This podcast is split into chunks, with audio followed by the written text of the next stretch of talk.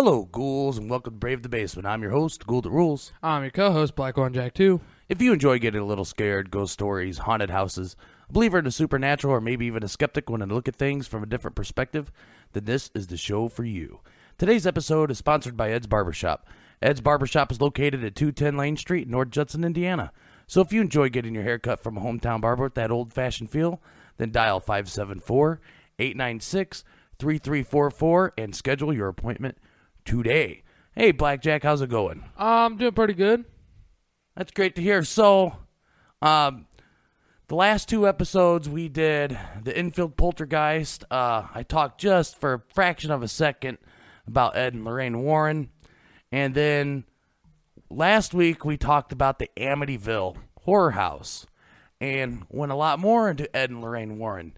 And I figured that we would just do the full trifecta today and do the Annabelle doll story.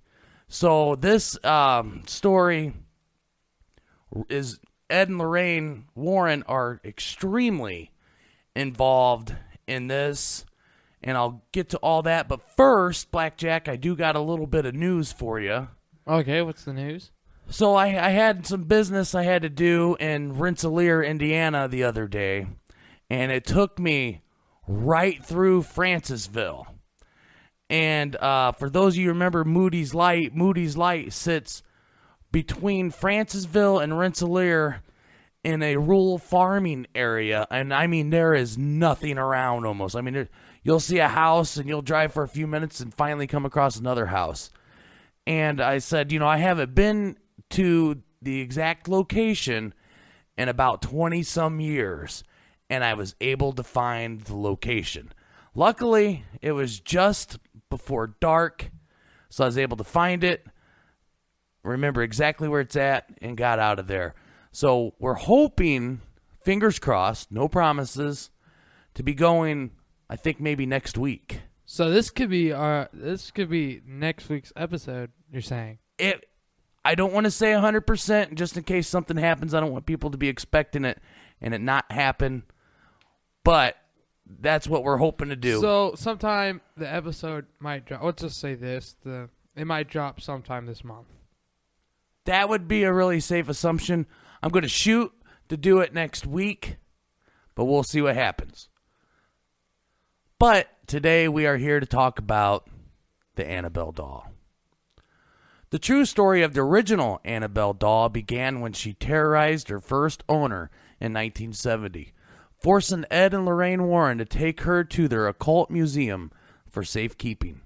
She sits in a glass case bearing a hand carved inscription of the Lord's Prayer, while a pleasant smile rests on her happy face, sitting under a mop of red hair.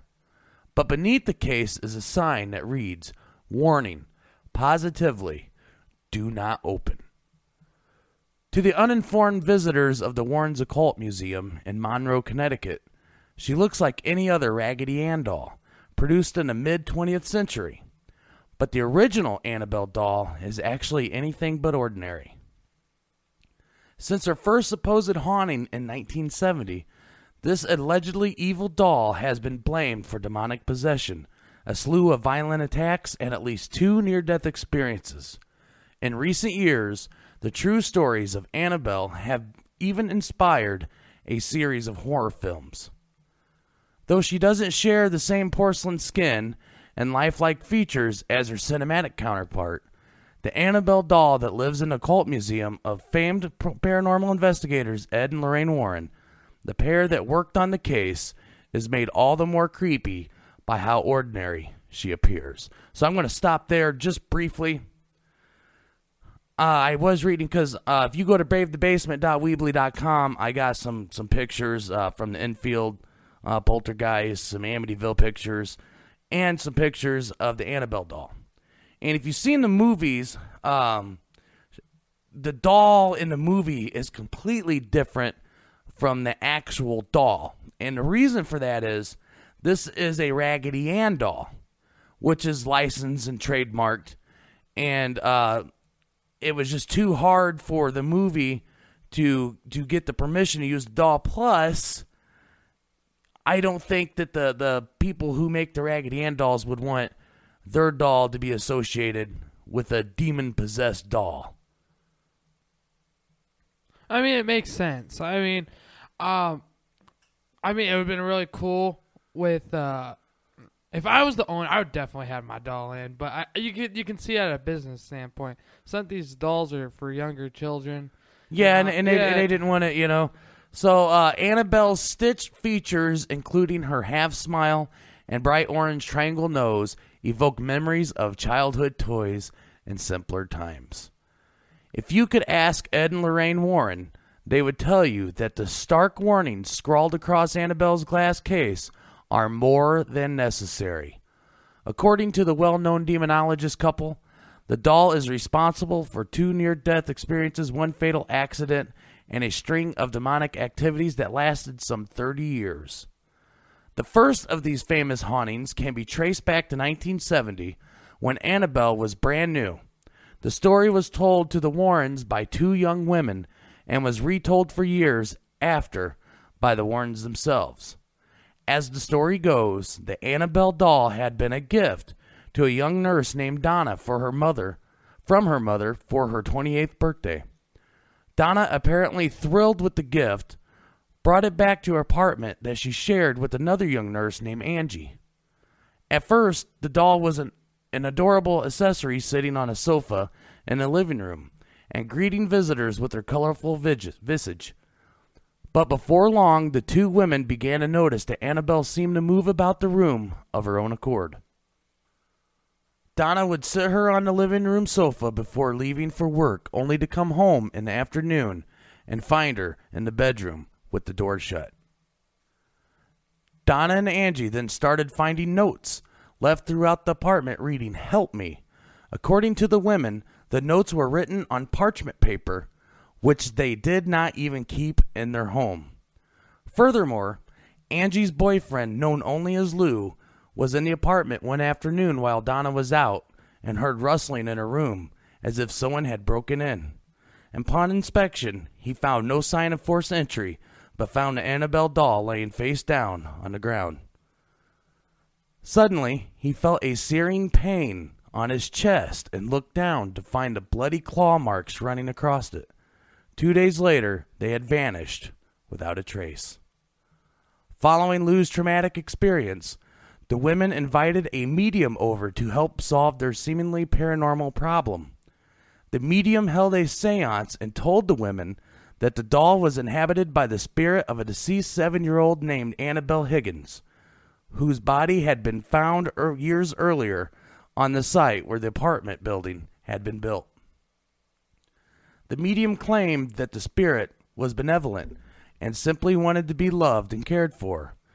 The two young nurses reportedly felt bad for the spirit and consented to allow her to take up permanent residence in the doll. Eventually, in an attempt to rid their home of the Annabelle doll spirit, Donna and Angie called on a priest known as Father Hegen. Hegen contacted his superior, Father Cook, who alerted Ed and Lorraine Warren. As far as Ed and Lorraine Warren were concerned, the two young ladies' trouble truly started when they began believing that the doll deserved their sympathy. The Warrens believed that there was actually a demonic force in search of a human host within Annabelle, and not a benevolent soul. The Warrens' account of the case states Spirits do not possess inanimate objects like houses or toys, they possess people. An inhuman spirit can attach itself to a place or object. This is what occurred in the Annabelle case. This spirit manipulated the doll and created the illusion of it being alive in order to get recognition. Truly, the spirit was not looking to stay attached to the doll, it was looking to possess a human host. Immediately, the Warrens noted what they believed were signs of demonic possession, including teleportation, such as the doll moving on its own, materialization, the parchment paper notes, and the mark of the beast, referring to Lou's clawed chest. The Warrens subsequently ordered an exorcism of the apartment to be performed by Father Cook. Then they took Annabelle out of the apartment and to her final resting place in their occult museum in the hopes that her demonic reign would finally end. Following Annabelle's removal from Donna and Angie's apartment, The Warrens documented several other paranormal experiences involving the doll, the first just minutes after they took possession of her. After the exorcism of the nurse's apartments, the Warrens buckled Annabelle into the back seat of their car and vowed not to take the highway in case she had some kind of accident causing power over them and their vehicle. However, even the safer back roads pro- proved too risky for the couple. On their way home, Lorraine claimed that the brakes either stalled or failed several times, resulting in near disastrous crashes. Lorraine claimed that as soon as Ed pulled holy water from his bag and doused the doll with it, the problem with the brakes disappeared. Upon arriving home, Ed and Lorraine placed the doll in Ed's study. There, they reported that the doll levitated and moved about the house. Even when placed in a locked office in an outer building, the Warrens claimed that she would turn up later inside the house. The Warrens had a specially made glass and wood case constructed upon which they inscribed the Lord's Prayer and St. Michael's Prayer. For the rest of his life, Ed would periodically say a binding prayer over the case, ensuring that the sinister spirit and the doll remained trapped forever. Since being locked up, Annabelle the doll hasn't moved again, though it is alleged that her spirit has found ways to reach out to the earthly plane. Once a priest who was visiting the Warrens Museum picked up Annabelle and discounted her demonic abilities. Ed warned the priest about mocking Annabelle's demonic power, but the young priest laughed him off. On his way home, the priest was involved in a near fatal crash that totaled his new car. He claimed to have seen Annabelle in his rearview mirror just before the accident. Years later, another visitor tapped on the glass of the Annabelle's doll's case and laughed at how, how silly people were to believe in her. On his way home, he reportedly lost control of his motorcycle and crashed headlong into a tree. He was killed instantly, and his girlfriend just barely survived. She claimed that at the time of the accident, the couple had been laughing about the Annabelle doll. Though Ed and Lorraine Warren have both died, their legacy has been carried on by their daughter, Judy, and her husband, Tony. Until his death in 2006, Ed Warren considered Tony his demonology protege and entrusted him with continuing his work which included caring for his occult artifacts.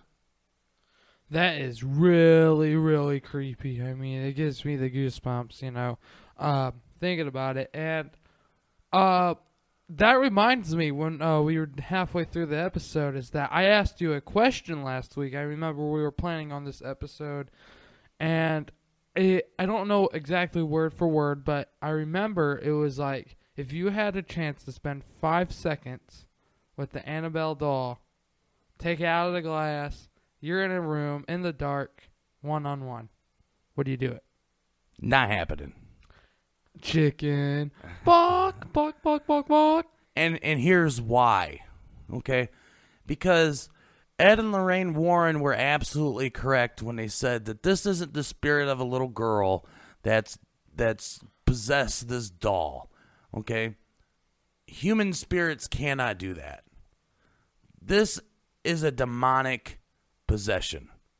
So essentially, you're asking me, hey, do you want to open up a case with the demon and start playing him around with him? Yeah, pretty much, Bob. So uh, the answer to that is is real simple. No, I would not want to play around with a demon. And if if you remember um, in that story that I just told, uh, one of the two nurses had a boyfriend, and the doll had scratched his chest. And he has these wounds, and it ended up healing and disappearing all by themselves. And Ed Warren called it the mark of the beast. Um, so this isn't something I would want to play around with, Blackjack. What about you?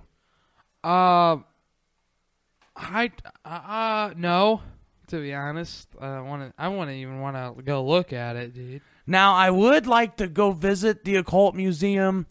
Uh, I was reading. I, I sometime after um, Ed and Lorraine both had passed away, um, the museum was open. The museum was open for a while, and then it was closed down for some. I don't remember the reason, and I believe they said they opened it back up with the but with the whole coronavirus thing going on. I'm, I'm not exactly sure what's going on there, but I would love to visit this occult museum. Where's that at again? Uh, it was in Connecticut. Connecticut. All right. Yeah, and then there's videos on YouTube if if uh, you want to check out YouTube where uh, Ed gives a tour of the occult museum and shows everything that's in there, which is a, a really interesting video to watch. And there's several of them. Uh, it's pretty easy to find. And just to remind everybody, if you want to see what the Annabelle doll looks like, hop over to bravethebasement.weebly.com, check out our our photo gallery, and you'll be able to see a picture. So now thinking about it, excuse me. so do you believe? Do you believe this is real? I do. One hundred percent. You believe that the Annabelle doll is actually possessed by a demon. So here's here's the thing with, with and this is where you got to be very careful, especially with uh, Ed and Lorraine Warren. And I kind of briefly touched on this. I think it was last week. Um, whenever something paranormal happens and it be, and it gets a lot of notoriety and a lot of fame, you're going to have a lot of skeptics that are going to come out and they're going to find any way possible to disprove anything can happen. And so Ed and Lorraine Warren fall directly into that category. Uh, and they were involved with, you know, some, some very famous cases. And a lot of people say, oh, well, you know, the cult museum's just full of Halloween stuff. Well, some of it is. And he tells you that. And you can watch the video and judge for yourself. He says, well, these are just Halloween decorations here. But in here is where we get to the paranormal stuff. And, and you know, these are actual cursed objects or what have you, what, what, what it is. But where you got to be careful with them is they did they did get a lot of fame. And sometimes you wonder where where the truth ends and where trying to sell books and, and get on talk shows and, and get that fame and notoriety begins. But uh, the Annabelle doll, I I believe it because uh, they were known to to work with the church, and the church would call upon them to help investigate uh, some of these so-called demonic possessions or um, haunted houses or, or whatever. So the church they, they work directly with the church. It kind of makes you want to think: How long has this demon been around? Well, the demon would have been around since the uh, creation of time, because because a, a demon is uh, if if you study the the Bible tells you that they are falling angels. So they were angels at one point who who betray God and, and become demonic along with Satan. Because if you remember, Satan was an angel himself. So therefore, you know, uh, Satan and the angels and the demons would have been around uh, at the at the very beginning of creation. And I'm supposedly this demon just got around and found the doll. So, you know, last thing about Ed and Lorraine Warren, um, don't watch the Conjuring movies or the Annabelle doll movies or Annabelle creation and think that these these are the actual stories of what happened because they're not. Hollywood gets a hold of them and they they got to make a movie to put behinds in the seats every 18 inches and make some money off the movie. Um, look into it for yourself. Make your own determination. Um, I personally believe, uh, you know, there's something going on in the Enfield poltergeist. I believe that something happened at the Amityville Horror House, and I definitely believe that there is something wrong with this doll. telling you, man, all you have to do sit down for five seconds with the doll. Maybe give it a little hug, play it around, squeeze the nose, and put it back in its case. I'll remember you said that, Blackjack, when I take you there, right? Yeah. All right, so if you'd like to become a Brave the Basement Ghoul, be sure to share this show on social media. Go to bravethebasement.weebly.com and sign up for our newsletter to get all the latest news and updates when each episode has been posted. If you have a ghost story you would like to share with us, you could reach us at bravethebasement at gmail.com. Your story could make it on the show and be featured on the website. You can also submit your story on Reddit under the subreddit Brave the Basement or in the YouTube comment section. If you have an eerie ghost photo you would like to share, please email us and include a description, and your photo could be added to our photo gallery. And that brings us to the end. We hope that we brought you just a little fright. And remember when you're up late at night and you hear something in the other room that just doesn't seem right, it's okay if you need to turn on the light to protect yourself from things that go bump in the night. I'm your host, Ghoul the Rules. I'm your co host, Black One Jack 2. And I hope you join us again. Until next time.